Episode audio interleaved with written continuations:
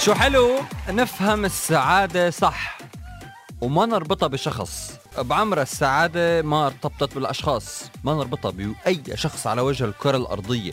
السعادة أنت بتقدر تصنعها أنت بتقدر تصنعيها. كل حدا فينا بيقدر يصنع سعادته بممارساته بالحياة بأسلوب حياته بطريقة تعامله مع الناس. أنت المهم النقطة الأساسية أنه عن جد السعادة نحن بنعملها. مش مربوطة لا بإنسان ولا بجمال ولا بأي شيء في الدنيا. أنت لحالك فينك تصنع سعادتك فبعمرك ما تتكل على حدا لحتى يسعدك. أنت منك بحاجة حدا لحتى يسعدك. أنت فينك تساعد حالك بحالك.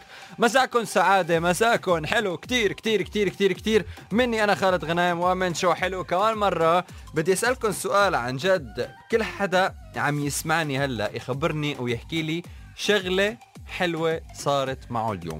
كل حدا عم يسمعني هلأ يبعث لي ويخبرني عن جد على شغلة حلوة صارت معه اليوم. أعطته نفحة سعادة ولو نسمة سعادة. ما راح أقول خلتك سعيد أو خلتك سعيدة 100% لا شغلة هيك اعطتكم ولو هيك لفحة أو نسمة هيك نسمة سعادة مثل ما بقولوا. خبرونا عن جد خلونا نشوف شوية طاقة إيجابية. شو رايكم على 4004 أو عن طريق الابلكيشن العربية 99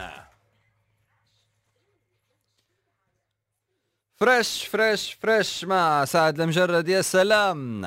حذفوا لي إياها ورجعوها. وهلأ عن جديد تخيلوا معي لو بتدخلوا على يوتيوب وبتدوروا على أغنية بتلاقوها محذوفة.